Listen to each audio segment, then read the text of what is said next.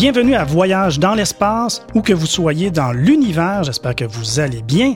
Ici Mathieu Rancourt, géographe et passionné des sciences de la Terre et de l'univers.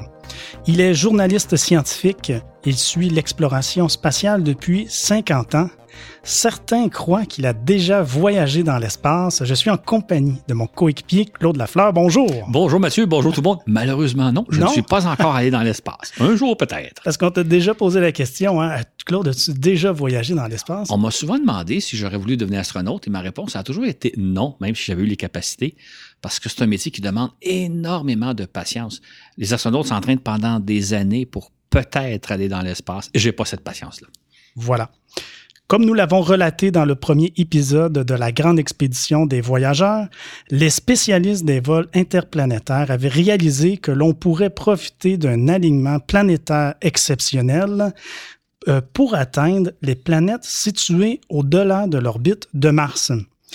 D'entrée de jeu, euh, pourrais-tu nous parler à quoi ressemblait au départ euh, ce que les Américains ont appelé le grand tour euh, du système solaire? En effet, dans les années 60, les spécialistes des missions interplanétaires avaient observé qu'il y arriverait un phénomène un peu rarissime dans l'exploration spatiale, c'est que dans les années 80, les cinq planètes qui se trouvent par-delà l'orbite de Jupiter, euh, de, Mars, seraient tous dans le même secteur du système solaire. On pourrait donc passer d'une planète à l'autre, c'est-à-dire d'envoyer une sonde vers Jupiter et se servir de l'assistance gravitationnelle de Jupiter pour arriver à Saturne se servir de Saturne pour aller à Uranus, se servir d'Uranus pour aller de, Neptune pour aller à Uranus et de Uranus à Neptune, pour finalement aboutir jusqu'à Pluton. De cette façon-là, on pourrait visiter donc les cinq planètes en une quinzaine d'années seulement. Autrement, si on y va chacune des planètes les unes après les autres, on devrait lancer quantité de sondes et ça prendrait des décennies pour réaliser ce que les Américains ont finalement appelé le Grand Tour.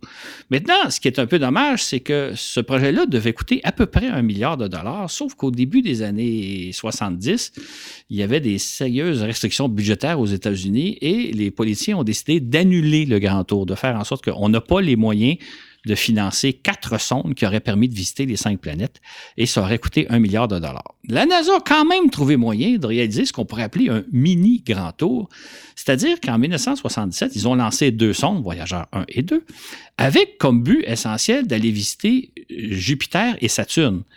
En principe, les deux autres planètes, Uranus et Neptune, ne faisaient pas partie du voyage, c'est-à-dire que la NASA n'avait pas eu les moyens de développer des sondes qui auraient les capacités de se rendre jusque-là.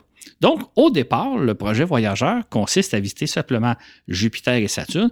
Et si jamais tout allait bien, si jamais les sondes euh, de bien fonctionner, peut-être qu'on pourrait se rendre à Uranus puis à Neptune. Ça prendrait une douzaine d'années en tout et pour tout, mais c'était pas acquis au départ qu'on réussirait à faire le grand tour. Fait que l'émission Voyageur, en réalité, c'est pas le grand tour, c'est un mini grand tour qu'on a amorcé en 1977 en espérant peut-être se rendre beaucoup plus loin, mais c'était pas acquis. Nous reprenons notre récit où nous l'avons laissé, c'est-à-dire lorsque Voyageurs 1 et 2, après avoir traversé sans encombre la ceinture d'astéroïdes, abordent la planète Jupiter, respectivement en mars et juillet de 1979. Bienvenue à bord, nous vous souhaitons un agréable voyage. Bienvenue à nos nouveaux patrons, à commencer par notre nouvelle patronne Tali Gris. Euh, merci également euh, et bienvenue à Stéphane Wade ainsi que Serge Fraser. Bienvenue à bord. Un merci spécial aussi à Marc Belair qui a augmenté sa contribution à notre balado. Et un merci tout spécial à nos généreux donateurs Jean-Benoît Bédard, Jérôme Musser, Jean-Yves Desjardins, René Jolin, Thomas Tronchon et Pascal Gassé. Merci pour votre grande générosité, dis-je bien, et votre euh, contribution, votre soutien à notre projet Voyage dans l'espace. Merci à vous tous, à vous toutes, euh, et nous vous dédions cet épisode. Jupiter est non seulement la planète qui domine le système solaire, mais elle a euh, aussi contribué à l'évolution paisible de la vie sur Terre. C'est un univers fascinant pour ne pas dire troublant, depuis que Galilée a découvert en 1610 quatre objets célestes gravitant autour d'elle. En quoi cette découverte vient bouleverser notre conception du monde? C'est une bonne question parce qu'aujourd'hui, on peut trouver ça banal. On sait qu'il y a des satellites qui gravitent autour de Jupiter, mais à l'époque de Galilée, on pense que tout tourne autour de la Terre, c'est-à-dire que toutes les planètes tournent autour de la Terre, mais également le Soleil et tout le reste de l'univers. On est convaincu à cette époque-là qu'on est le centre de l'univers. Or, ce que Galilée découvre avec son télescope, c'est qu'il y a quatre petits objets dont il ignore la nature, qui tournent autour de Jupiter. Ça veut dire qu'il y a au moins quatre exceptions, il y a au moins quatre objets célestes qui ne tournent pas autour de la Terre. Cette simple observation-là jette donc par terre notre fameux modèle géocentrique qui dit que l'homme est la créature de Dieu et qui occupe le centre de l'univers. Donc, une découverte astronomique qui va complètement changer notre vision de l'univers, la vision de la place qu'on croit occuper dans l'univers quelque part, Claude, on peut imaginer Jupiter comme un peu le centre d'un mini système solaire en soi. C'est exactement ça qui est devenu intéressant, c'est que on a donc découvert qu'il y avait des astres autour de Jupiter avec, des meilleurs télescopes. On s'est rendu compte que c'était des, planètes, des petites, des, des satellites naturels parce qu'ils tournent autour de la planète et qui ont à peu près la taille de la, euh, soit qui sont de la taille de la Lune ou même de, Mercure. Donc c'est vraiment des, des astres à part entière et qui gravitent autour de Jupiter. Et on en a découvert d'autres aussi. Euh, dans les années 60, je pense qu'on connaissait qu'il y avait une douzaine de satellites naturel qui gravitait autour de Jupiter. Fait que Jupiter apparaissait un peu comme au centre d'un système solaire. D'ailleurs, la composition de Jupiter, c'est la même que le Soleil, sauf que la, planète est trop, l'astre est trop petit pour pouvoir dégager la réaction thermonucléaire qui, génère la, chaleur et la lumière que dégage le Soleil. Donc, on se disait, explorer Jupiter, c'est un peu comme explorer le système solaire en miniature, sans avoir à subir toutes les radiations, la chaleur dégagée par le Soleil, mais en même temps de voir un peu comment ça se passe dans un milieu relativement restreint et qu'on peut peut-être comparer ou extrapoler comme étant éventuellement un peu à quoi ressemble notre système solaire en entier. OK. On veut prendre de bonnes photos, on veut récolter des données scientifiques, prendre de la vitesse. Donc, la trajectoire empruntée par chacune des deux voyageurs au moment d'aborder Jupiter, bien, c'est le résultat d'une série de compromis pas toujours faciles à établir, n'est-ce pas, Claude? Absolument. En fait, on ne réalise pas, là, mais on n'envoie pas tout simplement une ou deux sondes vers la planète, passer à côté, prendre des photos. On calcule la trajectoire que la sonde va, que là où les deux sondes vont suivre, en fonction de très nombreux critères. Et je vais en énumérer quelques-uns. Dans, un premier temps, évidemment, on veut prendre le maximum de photos en passant le plus proche possible des différents astres qui gravitent dans le secteur. Donc, les quatre principaux satellites découverts par Galilée, la planète elle-même. On veut aussi passer le plus proche possible de Jupiter pour acquérir le plus de vitesse possible pour se rendre jusqu'à Saturne. Donc, bénéficier de l'effet gravitationnel de Jupiter. Sauf que plus vous passez proche de la planète, plus vous êtes soumis au champ de radiation, parce qu'autour de Jupiter, il y a un intense champ de radiation. Et là, vous risquez, en passant trop proche, d'endommager la sonde, que les circuits électroniques de la sonde soient euh, abîmés par les radiations. Maintenant, non seulement vous donc vous essayez de passer près du plus grand nombre possible de satellites, mais il faut penser que la trajectoire que vous allez suivre va avoir un impact sur la visite que vous allez pouvoir mener auprès de Jupiter.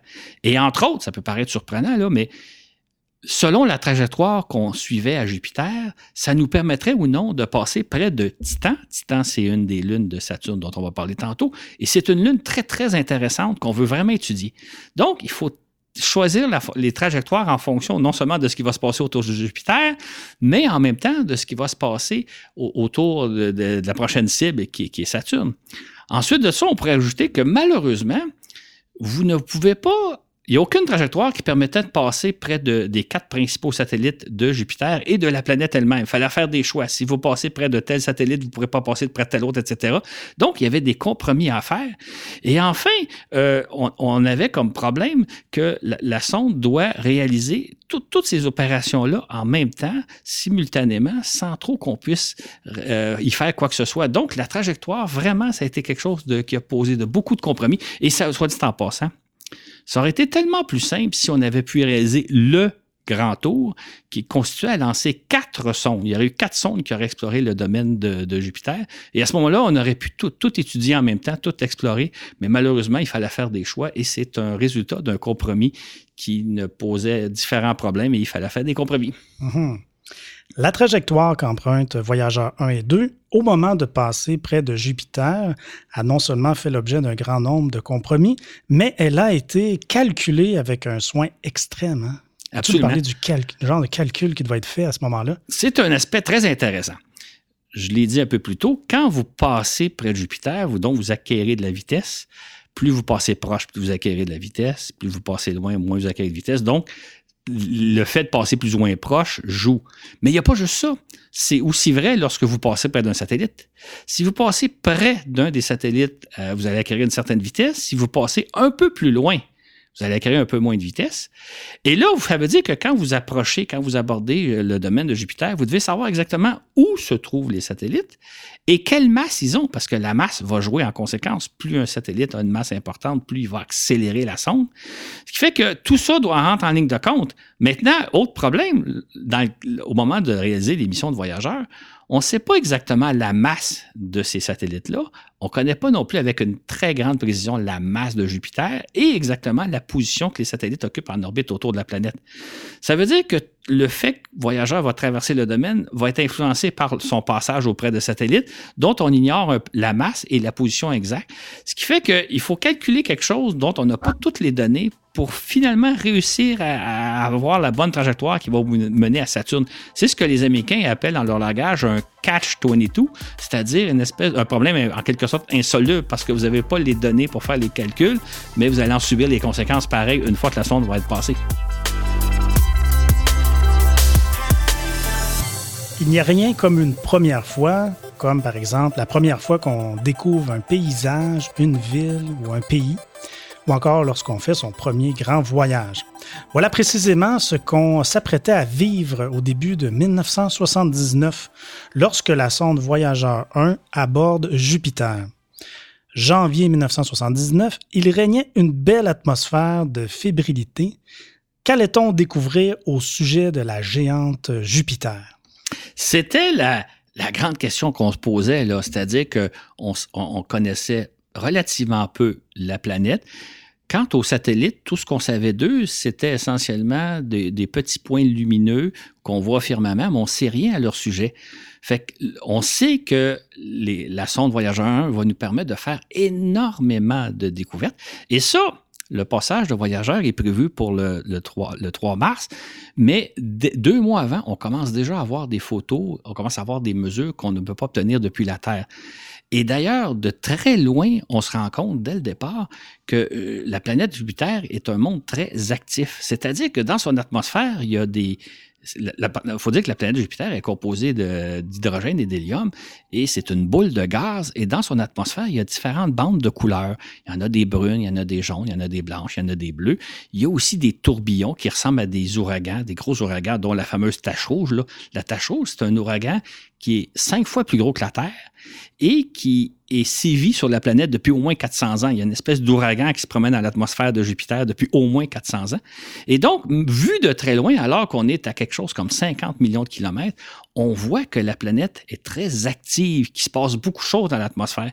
Et ça, c'est pas une découverte à l'époque, mais ça, ça étonne toujours un peu parce qu'à l'époque, là, au début des années 70, quand on explorait les autres planètes, on pense à, Mars, on pense à la Lune, on pense à, Vénus. On a affaire à des as qui sont comme euh, euh, monochromes, je veux dire, la Lune est grise. Mars, elle est plutôt rouge-rose, mais assez uniforme. Vénus est blanchâtre. Là, on a affaire pour la première fois à une planète où il se passe beaucoup de choses dans l'atmosphère.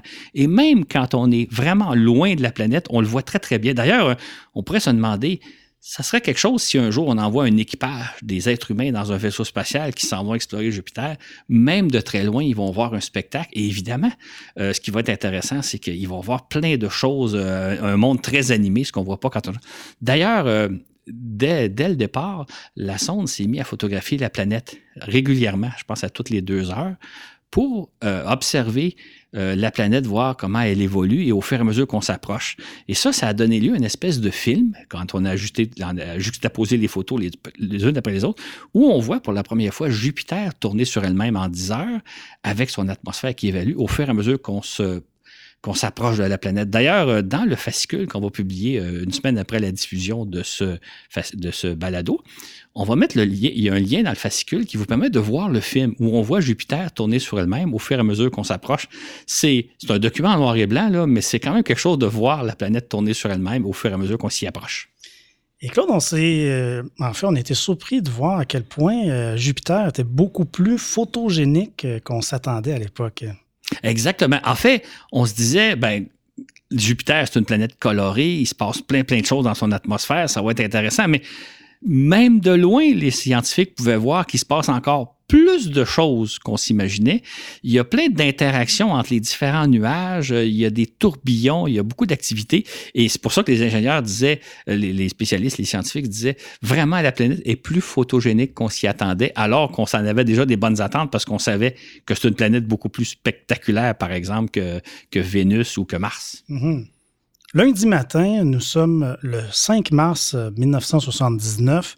Euh, Voyageur 1 passe à 280 000 km de la planète géante Pourrais-tu nous situer à savoir à, quel point c'est proche par rapport à cette distance? C'est effectivement très proche. Si on imagine, nous actuellement, on se trouve à peu près à 600 millions de kilomètres de Jupiter, quand, quand les deux planètes passent relativement proches l'une de l'autre. Là, on est à une distance qui équivaut à peu près aux trois quarts de la distance Terre-Lune. La sonde passe donc euh, euh, auprès de Jupiter, plus proche que se trouve la Lune.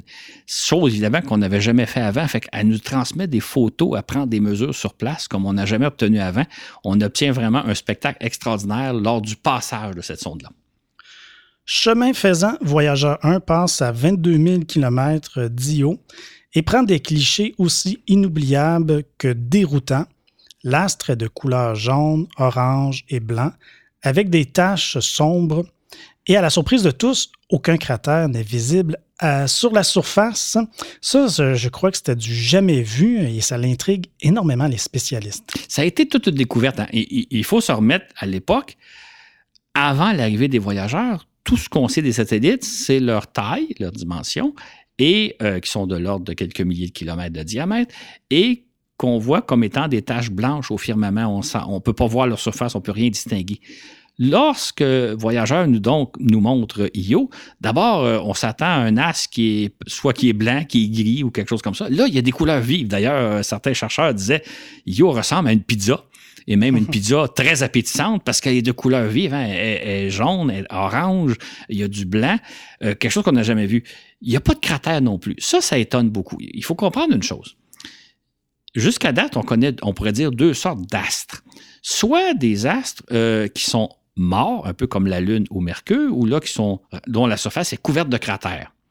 Ou il y a des astres vivants, un peu comme la Terre, où là, il y a des mécanismes géologiques qui sont à l'œuvre, il y a des phénomènes météorologiques qui effacent les cratères. Parce qu'il faut savoir qu'à l'origine, quand le système solaire s'est formé, tous les astres ont subi des bombardements, tous les astres ont été couverts de cratères. Mais sur une planète vivante comme la Terre, à peu près tous les cratères ont été, euh, ont été effacés. C'est pour ça que sur Terre, on en connaît quelques-uns, mais presque pas. Alors que sur la Lune, qui est un astre mort, la Lune est telle qu'elle était il y a 3-4 milliards d'années. Dans le cas d'Io, c'est un petit astre la dimension de la Lune à peu près. On s'attendait donc à un astre couvert de cratères. Or, il n'y a pas de cratère. Il y a une surface plus ou moins lisse avec euh, donc jaune, jaune, orange. Ça veut dire qu'il y a un mécanisme à l'œuvre qui ont effacé les cratères. C'est quoi ce mécanisme-là? Sur le coup, on, va l'apprendre dans quelques minutes, mais sur le coup, les ingénieurs, les spécialistes ont été très, très surpris de dire comment ça se fait qu'il n'y a pas de cratère sur Io. Quel mécanisme peut avoir effacé euh, les cratères sur un as de la taille de la Lune. La sonde passe ensuite à 115 000 km de Ganymède. C'est l'équivalent du tiers de la distance Terre-Lune. Est-ce qu'il y a des cratères sur ce satellite naturel? En fait, effectivement, là, au moins, les scientifiques ont été un peu rassurés. Sur Ganymède, il y a beaucoup de cratères. Ganymède, il faut, faut, le dire, c'est le plus gros satellite naturel du, système solaire. et Ganymède est plus gros que la planète Mercure. Un peu plus gros que Mercure. Donc, c'est un gros satellite, donc une fois et demie plus gros que la Lune, si vous voulez. Et euh, donc, euh, on a découvert sur Ganymède beaucoup de cratères.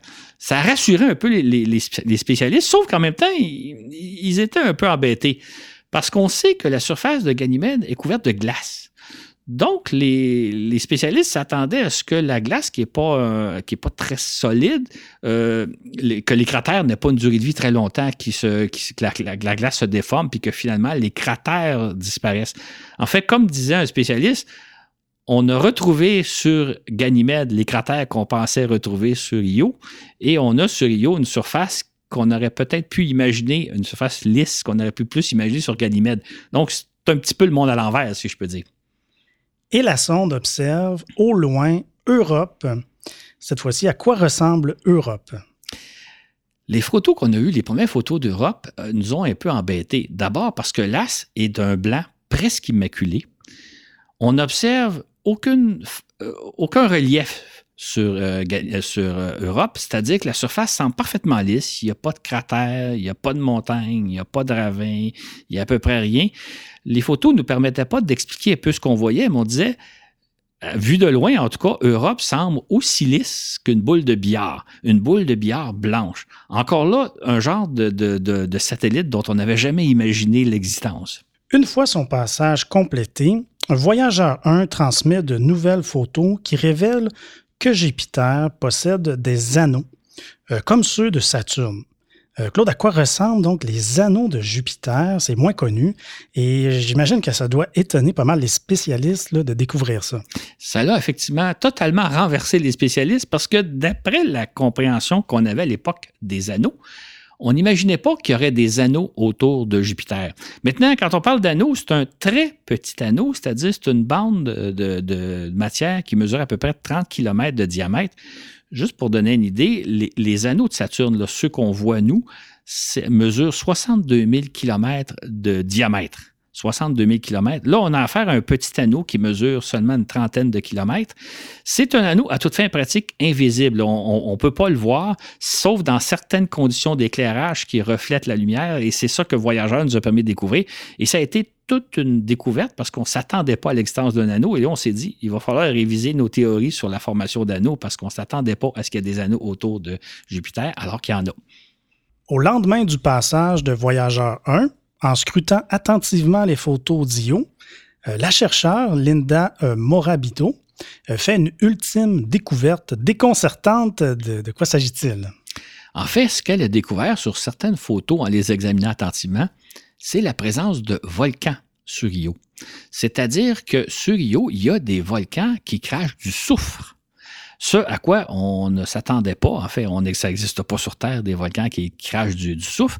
Et c'est ce qui explique à la fois les couleurs vives de Io, c'est-à-dire le jaune, le jaune-orange et jaune, et les fameuses petites taches noires qu'on voyait sur, sur le satellite, c'était les volcans. Et en même temps, ça explique le fait qu'il n'y a, pas de, de, il y a pas de cratère parce que les cratères sont ensevelis sur la couche de soufre.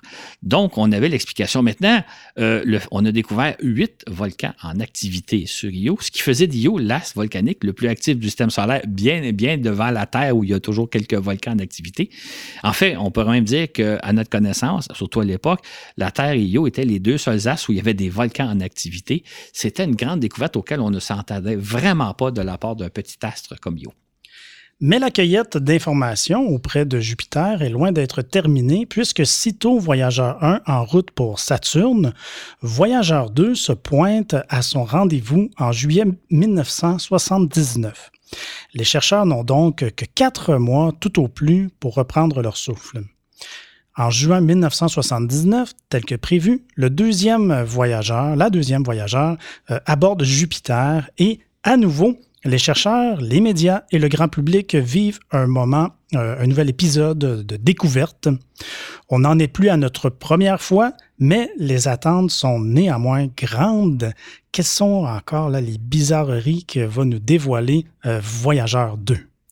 En fait, Voyageur 2 va arriver donc à Jupiter quatre mois après Voyageur 1. Ça a laissé juste suffisamment de temps aux chercheurs pour absorber la manne d'informations qui leur était tombée dessus lors du passage de Voyageur 1, de voir un peu qu'est-ce qu'on a découvert et qu'est-ce qui serait intéressant d'observer. On a modifié donc un peu le programme de Voyageur deux pour tenir compte des découvertes. Entre autres, euh, on savait que Voyageur 2 allait observer les principaux satellites de Jupiter, mais sous un autre angle.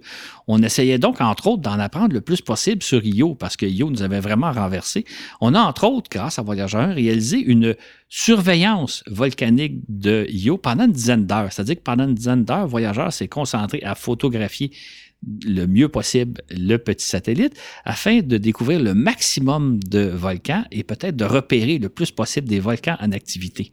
Par ailleurs, étant donné qu'on avait découvert un, anneau et un peu par accident, un anneau autour de Jupiter, on voulait donc essayer de prendre les meilleures photos possibles pour essayer d'en apprendre le plus possible sur cet étrange phénomène parce qu'on ne s'attendait pas à l'existence d'un anneau autour de, Jupiter. Donc, le programme a été modifié pour à la fois compléter l'information et investiguer certains phénomènes auxquels on ne s'attendait vraiment pas lors de la visite de Voyageur 1. Les spécialistes observent que Jupiter ne présente pas le même visage qu'il y a quatre mois. Euh, qu'est-ce qui se passe au juste là? Ça aussi, ça a été un peu une découverte, c'est-à-dire que euh, quand on voit Jupiter au télescope depuis la Terre, on voit qu'il y a des bandes de couleurs on peut pas, on n'a pas on voit pas suffisamment bien les détails pour voir si l'atmosphère est dynamique. Or, ce que les deux sondes voyageurs nous ont montré, c'est que l'atmosphère change constamment et en l'espace de seulement quatre mois, il y a eu beaucoup de différences, beaucoup de, de phénomènes qui étaient présent dans la première fois qu'il n'était plus quatre mois plus tard et vice-versa. Donc, l'atmosphère de Jupiter s'est révélée beaucoup, beaucoup plus dynamique que ce à quoi on s'attendait.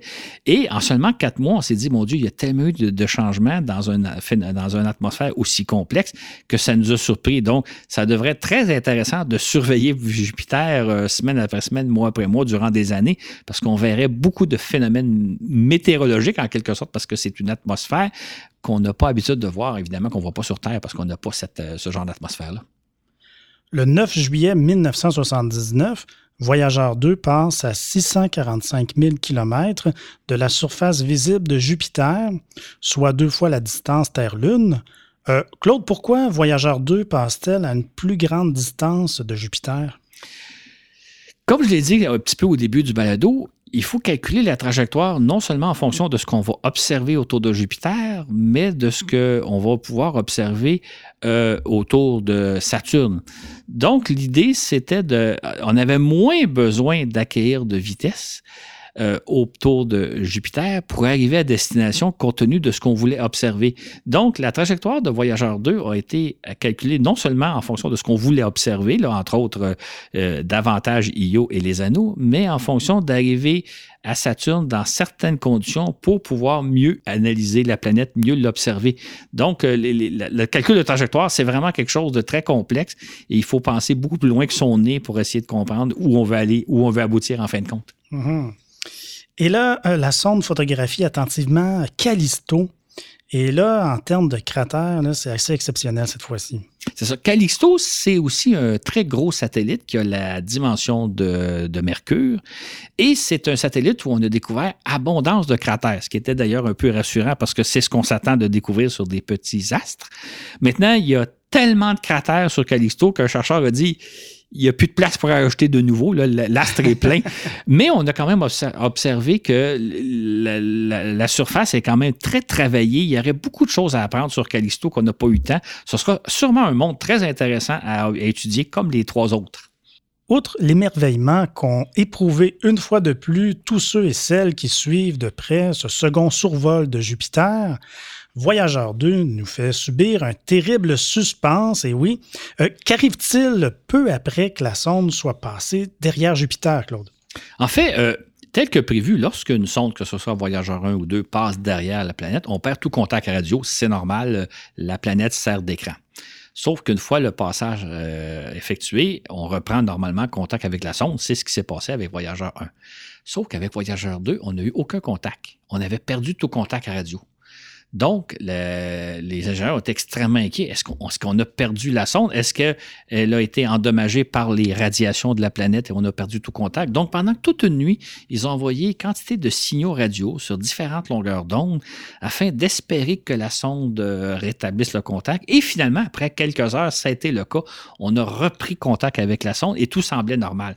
Je vais juste rappeler pour ceux qui ont écouté le premier balado, vous vous souviendrez peut-être que huit mois après le lancement de Voyageur 2, on avait eu un sérieux problème de contact radio, c'est-à-dire que le récepteur principal de la, de la sonde était tombé en panne.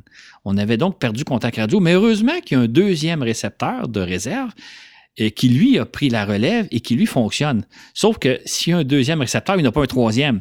Donc, la sonde fonctionne depuis son départ, depuis, euh, depuis le mois d'avril 1978, avec un seul récepteur et on craint toujours de le perdre. Ce qui fait que quand on a perdu contact radio à la suite du passage derrière Jupiter, on a bien cru que le fameux récepteur euh, numéro 2 avait lâché et qu'on avait perdu la sonde. Mais heureusement, on a repris contact avec la sonde et tout semblait correct. La sonde faisait route vers Saturne comme si tout allait bien.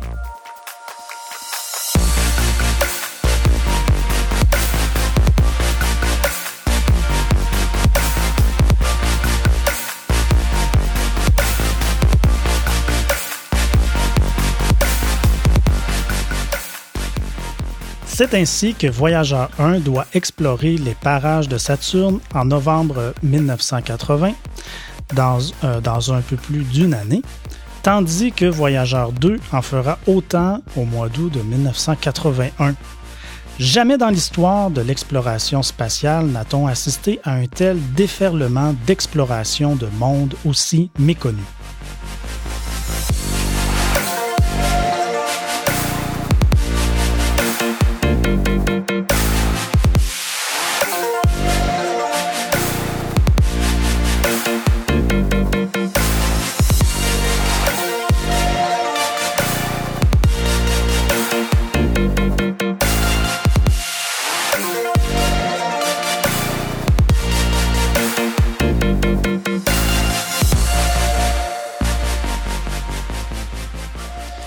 En mars et juillet 1979, les sondes Voyageurs 1 et 2 nous avaient fait découvrir le royaume de Jupiter. Puis en septembre de la même année, la sonde Pioneer 11 nous donne un premier aperçu de Saturne, euh, mais ce ne fut qu'un bref coup d'œil. À la lumière de tout ce que nous avons, euh, tout ce que nous ont révélé les voyageurs, les deux voyageurs, aux abords de Jupiter, on pouvait en espérer autant lors de leur visite auprès de Saturne, sinon même davantage, puisqu'on connaissait moins Saturne hein, à l'époque, n'est-ce pas Claude? En fait, oui, parce que Saturne est deux fois plus loin que Jupiter. Donc, ça veut dire que quand on l'observe depuis la Terre avec de nos télescopes, on voit deux fois moins bien. Ce qui fait que euh, on savait qu'on avait beaucoup plus à apprendre au niveau de, Saturne. D'ailleurs, les satellites de Saturne nous paraissent comme d'infimes petits points lumineux, fait qu'on n'a aucune idée. Et évidemment, le grand intérêt de Saturne, c'est les fameux anneaux. Hein. Les fameux anneaux de Saturne euh, que l'on voit, c'est quelque chose d'unique dans le système solaire. On n'en connaît pas d'autres euh, d'anneaux aussi spectaculaires. Et juste pour donner une idée hein, de ce que c'est les anneaux, les anneaux euh, que nous, on voit à l'aide de télescopes s'étendent sur une distance de 62 000 km, mais ils n'ont qu'une épaisseur de 100 km, dans 100 mètres tout au plus. Hein. Une structure de 62 000 km de, superficie, mais par moins de 100 mètres d'épaisseur. Les anneaux sont faits à 95% de particules de glace, c'est de l'eau, de l'eau glacée, avec un petit peu de poussière. Et euh, on, observe qu'il y a au moins trois anneaux c'est-à-dire trois structures différentes qui sont séparées par des zones qui semblent vides, qu'on appelle les divisions. Donc, euh, si vous avez en tête euh, une image de, des anneaux, il y, a, une grande bande noire tout au long de l'anneau. C'est ce qu'on appelle la division de Cassini qui sépare l'anneau A et B. Et il y a un troisième anneau vers, le, vers, vers la planète qui s'appelle l'anneau C, qui est divisé aussi par une petite division plus difficile à voir. Donc, on, avait idée que c'est une structure euh, vraiment unique comme on nulle part ailleurs. Et on se disait, on va enfin bien l'avoir grâce aux voyageurs qui vont sûrement nous révéler quelque chose auquel on s'attend vraiment pas. On avait donc beaucoup d'attentes en disant on va découvrir un autre univers vraiment fascinant. La zone se trouve à des dizaines de millions euh, de kilomètres Et là, on s'apprête, Claude, à faire deux découvertes. Peux-tu nous en parler? Effectivement. En fait, imaginez, là, on est à peu près à un mois et demi du survol de Saturne par la sonde. La sonde se trouve à quelque chose comme 50 millions de kilomètres de la planète. 50 millions de kilomètres, c'est le tiers de la distance Terre-Soleil. C'est énorme, elle est encore loin. Et elle va faire deux découvertes qui vont nous surprendre, qui vont nous jeter par terre. La première découverte, c'est qu'on va observer sur les anneaux de Saturne des, des taches, des traces qui ressemblent, moi j'appelle ça des traces de doigts, euh, de doigts sales, comme si quelqu'un avait mis ses, doigts sur les anneaux, laissant des traces, euh, qui sont souvent des lignes plus ou moins droites, perpendiculaires aux anneaux. D'ailleurs, dans le fascicule qu'on publie, on va montrer les photos. Fait que les anneaux sont comme un peu salis par un phénomène dont on n'a pas idée. La deuxième chose, c'est qu'on va découvrir de très loin des petits satellites de part et d'autre de certains anneaux. Et là, ça nous donne l'idée que ces petits satellites-là, c'est peut-être eux qui contrôlent l'existence des anneaux, qui, qui font en sorte que les particules se, maintiennent pour faire un bel halo tout autour de la planète. Un peu comme un berger qui garde des moutons et qui contrôle le troupeau de moutons. On a d'ailleurs appelé ces petits satellites-là des satellites bergers. Donc, ça serait peut-être la présence de, ce de petits satellites qui permettrait l'existence des fameux anneaux qu'on voit depuis la Terre et dont on se demande comment ça se fait qu'ils existent. Donc, on a peut-être... Et ça, la sonde est encore très, très loin et on fait déjà ces deux découvertes-là, ce qui fait qu'on va modifier un peu le programme d'observation de Voyageur 1 pour se concentrer davantage sur ces phénomènes-là. Donc, entre autres, on va photographier pendant une dizaine d'heures les anneaux de Saturne pour voir un peu comment ça se passe, voir si euh, les fameux, observer de mieux, euh, plus en détail, les fameuses taches. Euh, qu'est-ce qui fait que les anneaux sont parfois salis par des traces de doigts sales, si je peux dire. Notre visite des mondes de Saturne s'amorce avec une cible de choix, Titan.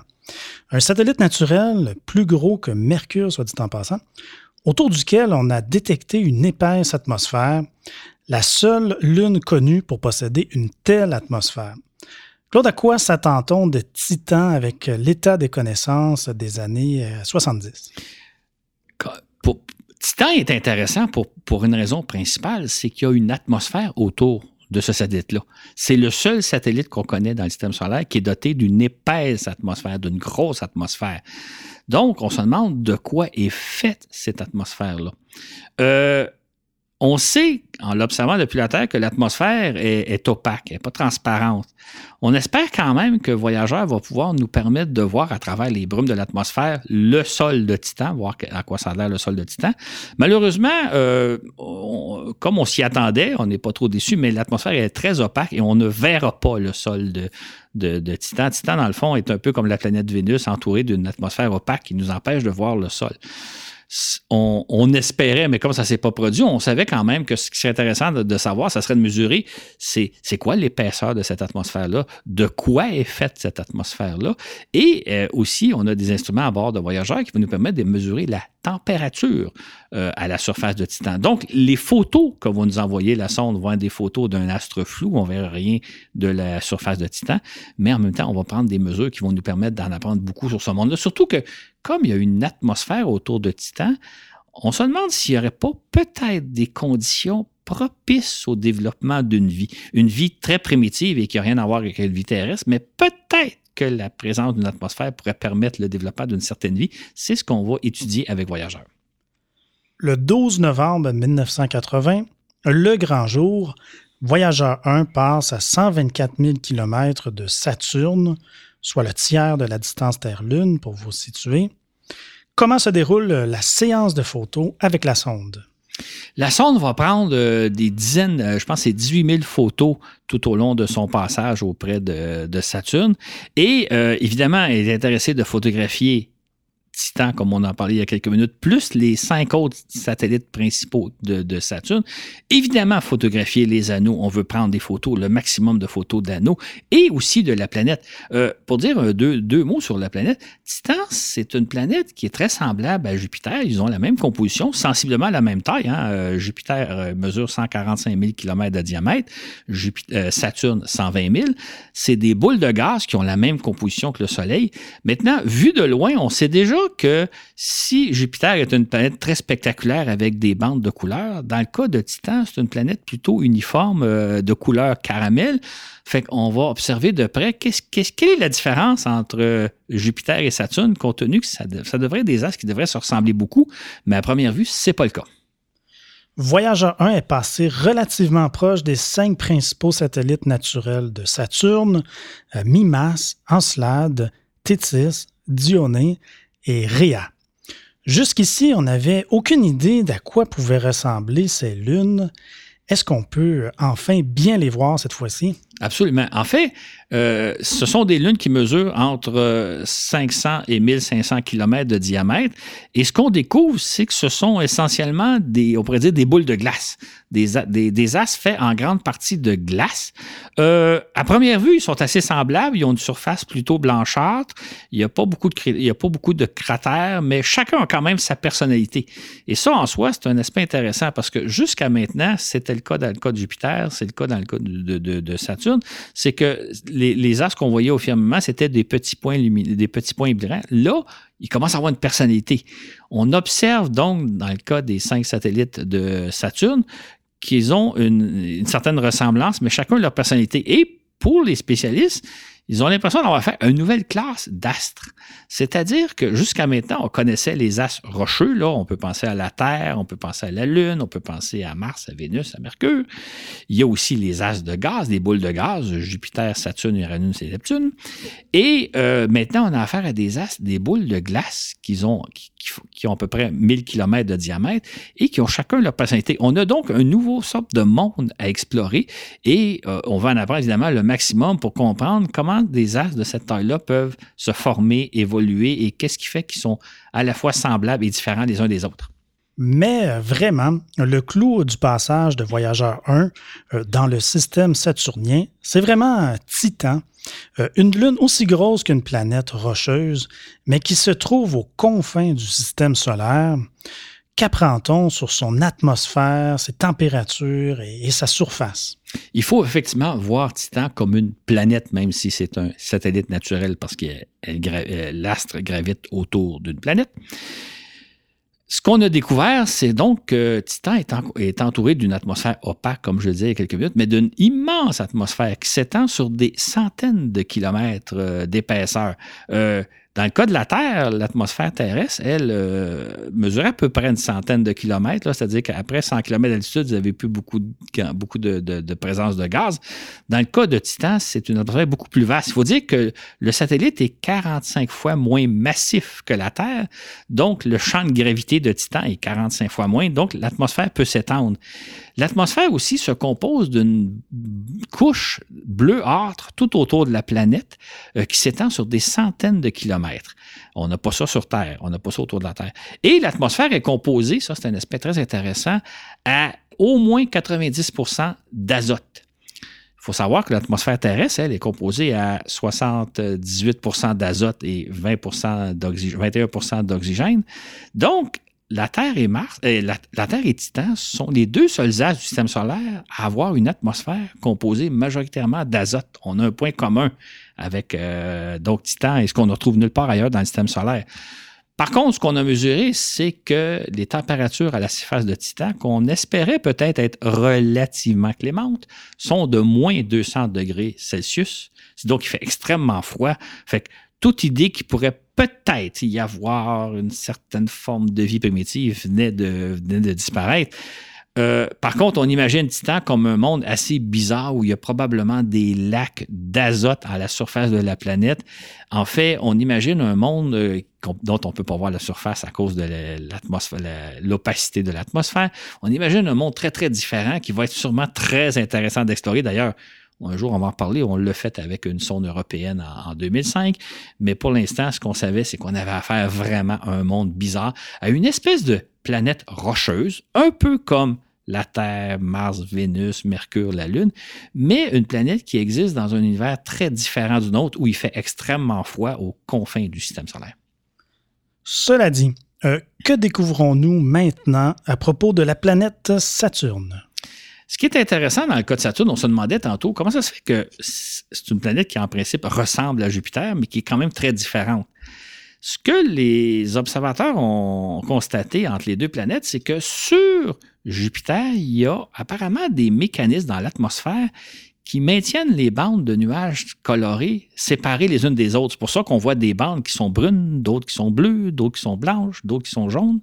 Dans le cas de, de Saturne, ces bandes-là, elles existent, mais elles sont davantage mélangées, ce qui fait que ça donne une couleur plus ou moins uniforme, euh, couleur caramel. Donc la planète est vraiment pas aussi spectaculaire que Jupiter, mais il y a des formations atmosphériques, entre autres, il y a des ouragans, un peu comme sur Jupiter, mais moins visibles. Il y a aussi des nuages bizarres qui ont un peu la forme de spaghettis. Il y a aussi des espèces de taches noires entourées d'un halo brillant des phénomènes météo qu'on ne connaît pas ni sur Terre ni sur Jupiter. Donc, euh, il y a beaucoup à voir, même si la planète est vraiment moins spectaculaire. Et il faut le dire, hein, heureusement qu'elle est entourée d'un anneau, parce que l'anneau rend la planète euh, spectaculaire. Autrement, ça serait une planète un peu terne. Évidemment, euh, on en a parlé un petit peu précédemment, la sonde en profite pour observer de près les magnifiques anneaux de Saturne. Claude, qu'est-ce qu'on va découvrir à leur sujet? C'était le clou de la mission, hein, de voir de près qu'est-ce qu'ont l'air les anneaux. Et on a été bien servi parce que les anneaux nous ont surpris. D'abord, euh, comme je disais un peu tantôt, depuis la Terre, on voit quelques anneaux. En fait, il y a l'anneau A, B, C qu'on voit bien l'œil nu, mais il y a aussi un anneau D et E euh, qu'on peut voir au télescope si on a des très bons appareils. Mais quand la sonde a photographié les anneaux de près, on s'est rendu compte que les anneaux ne sont pas composés de deux, trois, quatre sections, mais de centaines d'annelets donc de petits anneaux qui sont euh, juxtaposés les uns aux autres. En fait, l'image qu'on avait à l'époque, c'était, c'était un peu comme les sillons d'un disque de vinyle. Vous savez, les fameux disques que nos, nos grands-parents, euh, sur lesquels nos grands-parents écoutaient de la musique, ça ressemble à des, à, des sillons comme ça. Donc, les, les, anneaux de Saturne sont composés de centaines de petits annelets. C'est donc une structure très, très complexe. Euh, D'une part. D'autre part, ben, même dans les zones où on pense qu'il n'y a pas d'anneaux, la fameuse division de Cassini, qui, sur les photos, apparaît comme une zone sombre, il y a des anneaux, il y en a des annelets. Donc, la structure est infiniment plus complexe qu'on pensait. Et là, on s'est dit, euh, on a affaire à quelque chose qu'on ne pouvait pas expliquer avant et qu'on peut encore moins expliquer aujourd'hui parce que la structure vraiment là nous a vraiment épaté et ça donne des superbes photos. D'ailleurs, un des aspects intéressants de la mission, c'est que pour la première fois, on a vu la planète sous l'angle différent de ce qu'on voit habituellement sur la Terre. C'est-à-dire qu'on a vu la face arrière de la planète qui est à l'ombre et l'ombre qu'elle fait sur les anneaux. Et ça, c'est un point de vue qu'on peut pas avoir depuis la Terre parce que quand on regarde euh, euh, euh, Saturne depuis la Terre, on a le Soleil en quelque sorte dans le dos qui donc nous montre la planète. Mais lorsque la sonde, elle, passait derrière la planète, elle a pris des photos où là, on voit donc euh, euh, l'ombre qu'elle fait sur la planète. Et c'est un point de vue unique qu'on n'a jamais vu depuis la Terre et qui maintenant, je pense que quand on pense à, Saturne, c'est l'image qu'on a. On voit d'ailleurs les reproduire dans le fascicule, mais il y, a, des images extraordinaires qui ont été prises par la sonde, à la fois de la complexité des anneaux et de, de Saturne vu sous un angle différent de celui qu'on est habitué de voir depuis la Terre. On rapporte qu'un expert qui a tenté de les dénombrer euh, s'est lassé au bout de 300 petits anneaux et estime que leur nombre doit être élevé, euh, quoi, entre 500 et 1 millier. Euh, bon, je trouvais ça comique comme anecdote. Absolument. Il n'y a, pas eu la patience de compter le nombre d'anneaux. Il a manqué de patience. Il a manqué de patience, oui. Alors, Claude, en résumé, il se rend compte que les anneaux, on les comprenait mal, puis c'est un système beaucoup plus complexe qu'on pensait. Absolument. En fait, comme l'avait dit euh, un, chercheur, euh, en abordant la planète, il dit, écoutez, on a un certain nombre de théories qui expliquent ce que l'on va observer à la fois sur la planète et aux abords de la planète, donc sur les anneaux. On s'attend à ce que nos théories soient mises à mal et ça a été effectivement le cas. Euh, ce qu'on pensait comprendre, ce qu'on pensait pouvoir expliquer, c'est avéré évidemment pas le cas. C'est même l'essence, je dirais, de la recherche scientifique. Quand vous avez des hypothèses, vous avez une certaine vision des choses, vous faites des observations et vous vous rendez compte que c'est pas tout à fait ça qu'il faut réviser les modèles. Et c'est constamment ce qu'ont à faire les, les, chercheurs qui se spécialisent dans le domaine. À chaque fois qu'on découvre des choses, ça remet en cause nos modèles. Non pas qu'on est totalement dans l'erreur, mais les choses sont plus complexes qu'on pensait qu'elles étaient. Et le phénomène des anneaux est un bel exemple de ça. On s'explique mal l'existence des anneaux, d'où ils viennent, combien de temps ils vont durer, et on sait qu'on a encore beaucoup à apprendre, même aujourd'hui encore. À la suite de son passage auprès de Saturne, Voyageur 1 n'a pas pris la route d'Uranus, et ce en raison de la trajectoire imposée par le passage auprès de Titan.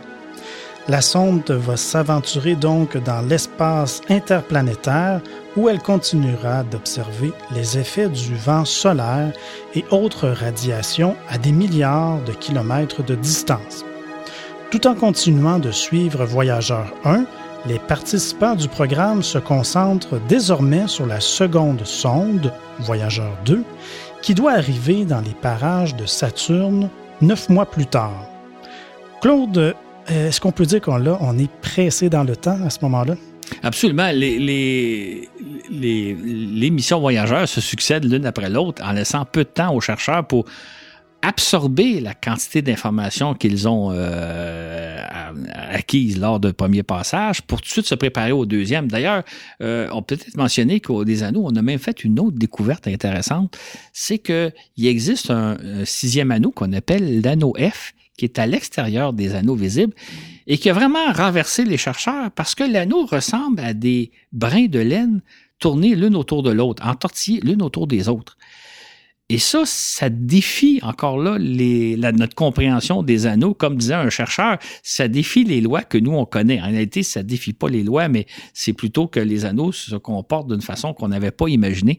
Donc, on a découvert une sorte d'anneau qui est très petit, très mince, qu'on ne voit pas depuis la Terre, mais qui présente des caractéristiques euh, qu'on ne voit pas autrement, euh, qu'on n'imaginait pas. Il y a donc des forces à l'intérieur de l'anneau F qui font en sorte que l'anneau prend la forme de brindilles de laine qui tournent l'une autour de l'autre. Donc, tout est à réviser, tout est à expliquer, et c'est donc au moment où arrive Voyageur 2, qu'on dit, écoutez, on va arriver encore une somme importante d'informations qu'il va falloir absorber pour essayer de tout expliquer. Je rajouterais peut-être un détail, c'est que quand, à chaque fois que la sonde, une des voyageurs, approche d'une planète, on commence à découvrir des choses.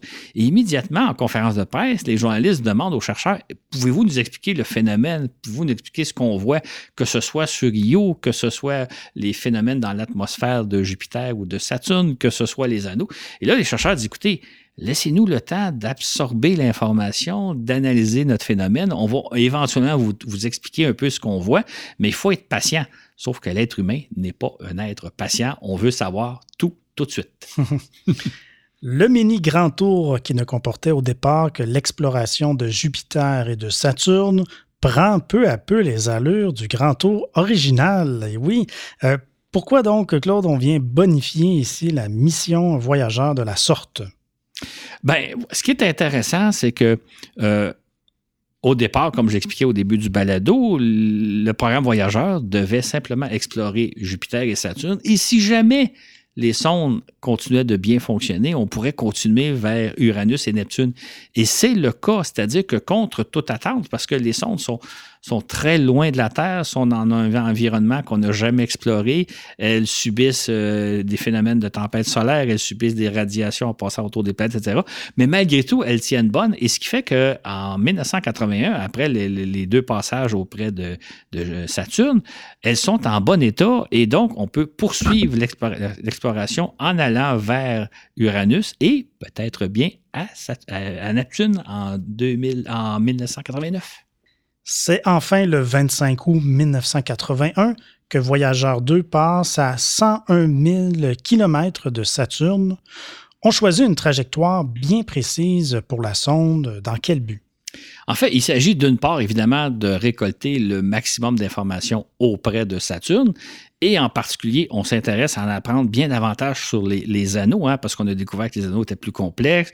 On a découvert le phénomène des, des taches de, de dorsales sur les anneaux. On a découvert des satellites bergers. Donc, on veut mieux étudier à la fois les anneaux, euh, essayer de repérer le plus possible de satellites bergers. Mais en même temps, il faut penser à la suite. C'est-à-dire que selon la trajectoire qu'on va passer, on va pouvoir se rendre à Uranus.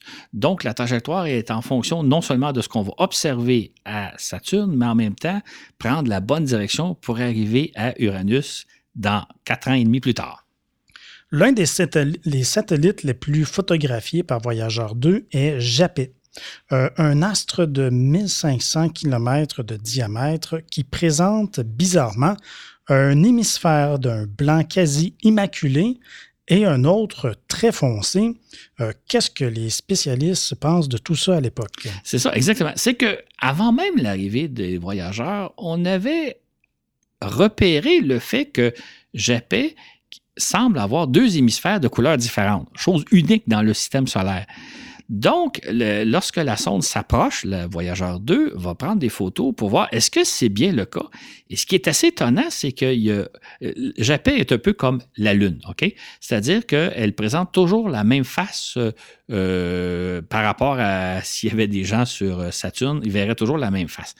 La face qu'il verrait de Japet, elle est, elle est noire, elle est foncée, un peu comme la face de la Lune. Par contre, la face cachée de Japet, celle que les Saturniens ne verrait jamais, elle est blanche. Et c'est assez tranché. En fait, un chercheur disait, c'est un peu comme si la moitié de la planète est recouverte de neige blanche immaculée et l'autre moitié est recouverte d'asphalte. Bon, c'est pas de l'asphalte, là, c'est donc du débris rocheux, mais le contraste est aussi important entre de la neige blanche pour un hémisphère et de, et de l'asphalte pour l'autre hémisphère. On ne s'explique pas au moment du passage de voyageurs qu'est-ce qui fait que d'une part, on a deux hémisphères différents, ce qu'on observe nulle part ailleurs, et de quoi est recouvert euh, les deux hémisphères? Comment se fait qu'il y en a un qui est recouvert? Est-ce que c'est de la neige blanche comme ça semble être le cas? Est-ce que c'est de la suie de l'autre phénomène?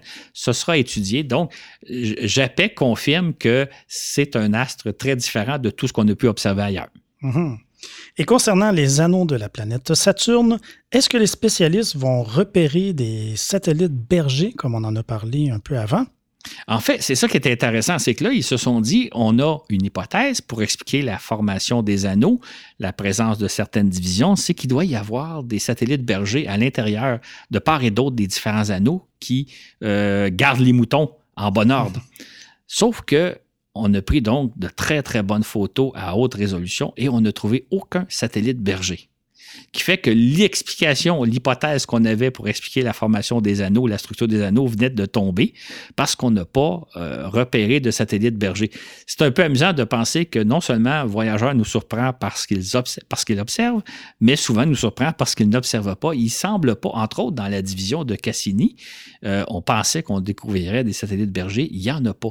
Donc, comment expliquer l'existence des anneaux, comment expliquer la structure complexe qu'on observe? On n'a pas l'explication à la suite du passage de Voyageur 2, malheureusement. Hmm, eh bien. Et là, euh, les, photos autres résolutions euh, dont tu viens de faire référence, euh, bien, ça va permettre d'observer les anneaux. Et là, on va encore augmenter, calculer un nombre d'anneaux encore plus élevé. On n'arrête pas d'en ajouter. Je dirais qu'au grand désespoir du, fameux chercheur. Des, chercheurs, c'est que les anneaux de Saturne ne sont pas composés de 3, 4, 5 anneaux comme on pensait au départ ils ne sont pas composés de quelques centaines d'annelets, comme nous avait montré euh, Voyageur 1, mais plutôt de milliers d'annelets. Donc, de milliers de petits sillons, de petits anneaux euh, superposés, euh, accolés les uns aux autres. C'est donc encore plus complexe qu'on avait imaginé avant et ce qui rend encore plus difficile d'expliquer comment ça se fait qu'on a une structure aussi spectaculaire et aussi magnifique que celle. D'ailleurs, dans le fascicule qu'on va publier, je vais rapporter plusieurs photos, probablement des photos que certaines personnes n'ont jamais vues.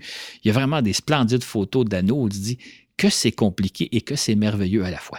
Et je rappelle, comme je disais tantôt, c'est composé à 95 de particules de glace. Hein. C'est essentiellement une couche d'eau glacée qui est en orbite autour de, Saturne. Euh, c'est vraiment quelque chose d'unique unique dans le système solaire et je ne sais pas si ça existe beaucoup ailleurs, mais c'est vraiment quelque chose de particulier, les anneaux de Saturne. Effectivement.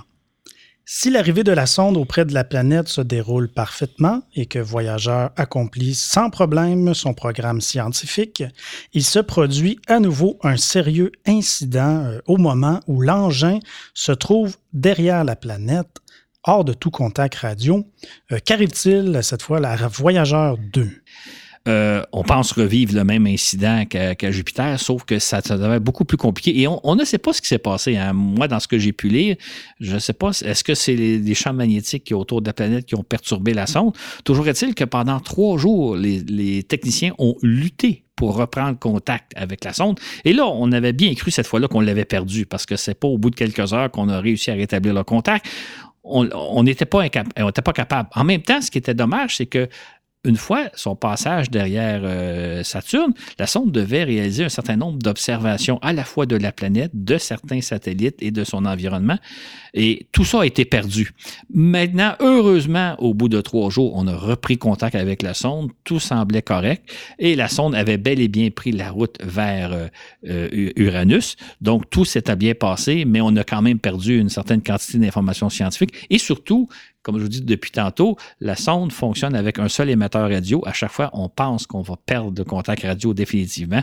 Ça n'a toujours pas été le cas. La sonde tient bon, mais à chaque fois, elle nous donne euh, des sueurs froides. Hmm, effectivement.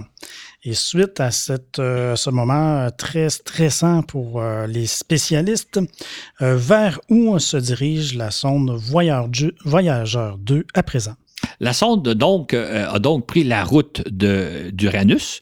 Euh, là, nous sommes à l'été de 1981 et la sonde va arriver au mois de janvier 1986. Ça vous montre la, distance, à quel point c'est loin, parce que là, ça va prendre quatre ans et demi pour se rendre.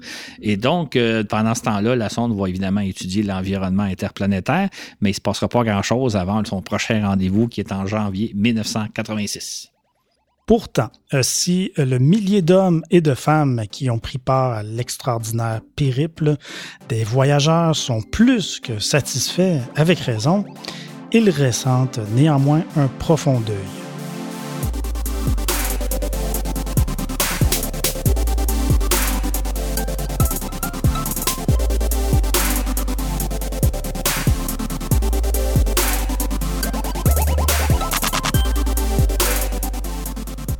En effet, le passage de voyageurs aux abords de Saturne en 1980 et en 1981 semblait devoir marquer la fin d'une époque exceptionnelle.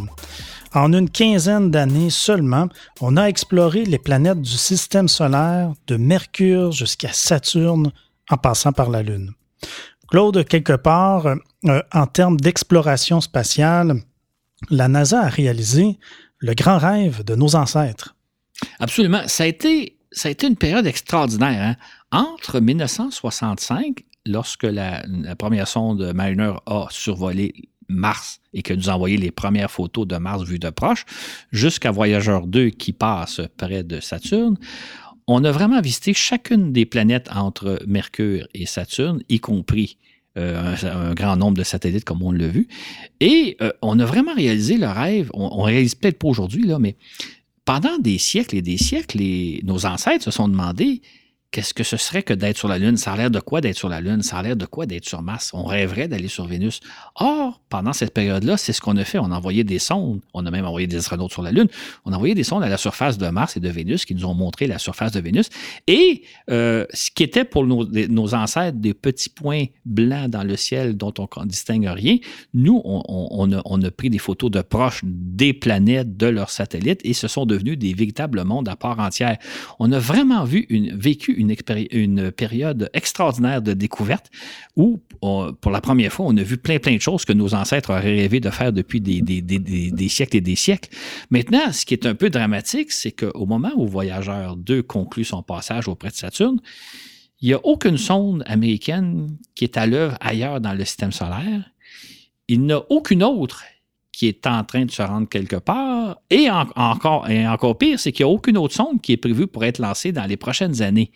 On assiste donc à une espèce d'arrêt du programme spatial américain, c'est-à-dire que là, il n'y aura plus aucune sonde qui va être lancée dans les années 80. Il va juste rester Voyageur 2 qui va passer normalement à Uranus en 1986 et, si tout va bien, à Neptune en 1989. Autrement, il ne se passera rien. c'est pour ça que les gens du programme Voyageur qui avaient ressenti une émotion extraordinaire en disant on vient de réussir quelque chose de grandiose dans les deux, trois années précédentes, quand on est en 1981, se disent ben là, on va arriver dans une disette. Et c'est ça le phénomène de deuil qu'ils ont vécu en disant il y a une ère qui se termine. L'exploration du système solaire, tel qu'on l'a connu au cours des 15 dernières années, prend fin. Et malheureusement, que nous réserve l'avenir? C'est la grande question qu'on se posait en 1981. Mm-hmm. Et qu'est-ce qui justifie cet arrêt que l'on pourrait qualifier de brutal à ce moment-là? Absolument.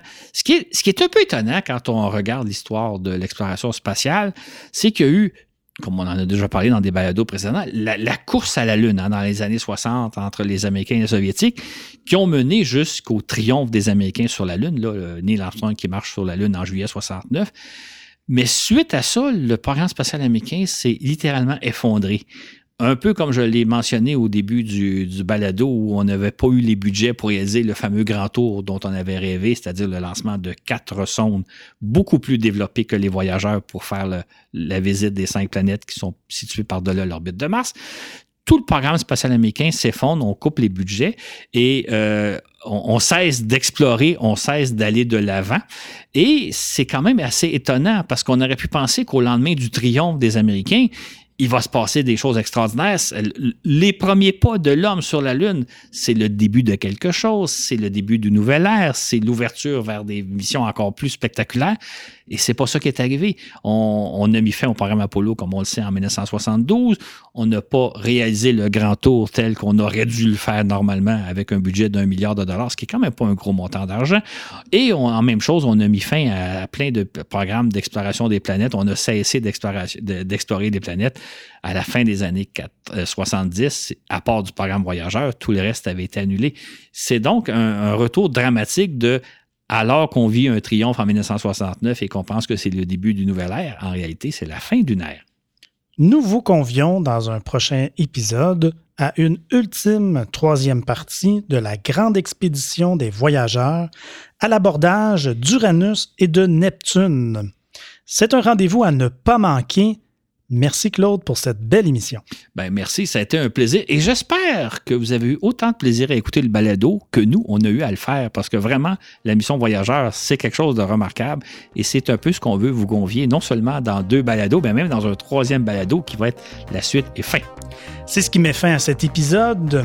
Je vous rappelle comme à l'habitude que le fascicule écrit, si vous voulez lire la version écrite du balado qu'on vient de vous faire, ce sera disponible pour nos Patreons sur la plateforme Patreon. Le lien est dans la description d'ailleurs.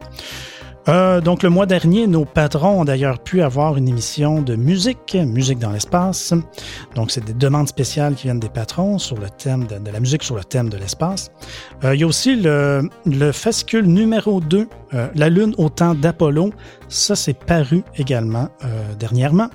Et aussi, quelque chose de nouveau un peu, notre, notre ami collègue Jérémy Rivard du balado Sur la Terre des Hommes, euh, bien, il a reçu Claude Lafleur, puis il a accepté que pour nos patrons, euh, et, euh, pour nos patrons seulement, vous pouvez, vous allez voir, vous avez vu apparaître déjà, en fait, sur votre fil RSS, l'émission, tout simplement, grâce à la magie du Patreon. Euh, donc, euh, j'en profite pour remercier chaleureusement tous nos patrons, toutes nos patronnes. Euh, je vous rappelle aussi qu'on a une page Facebook. si vous pouvez aller aimer notre page, c'est toujours apprécié. Sur ce, ou que vous soyez dans l'univers, on vous dit à la prochaine pour un autre voyage dans l'espace.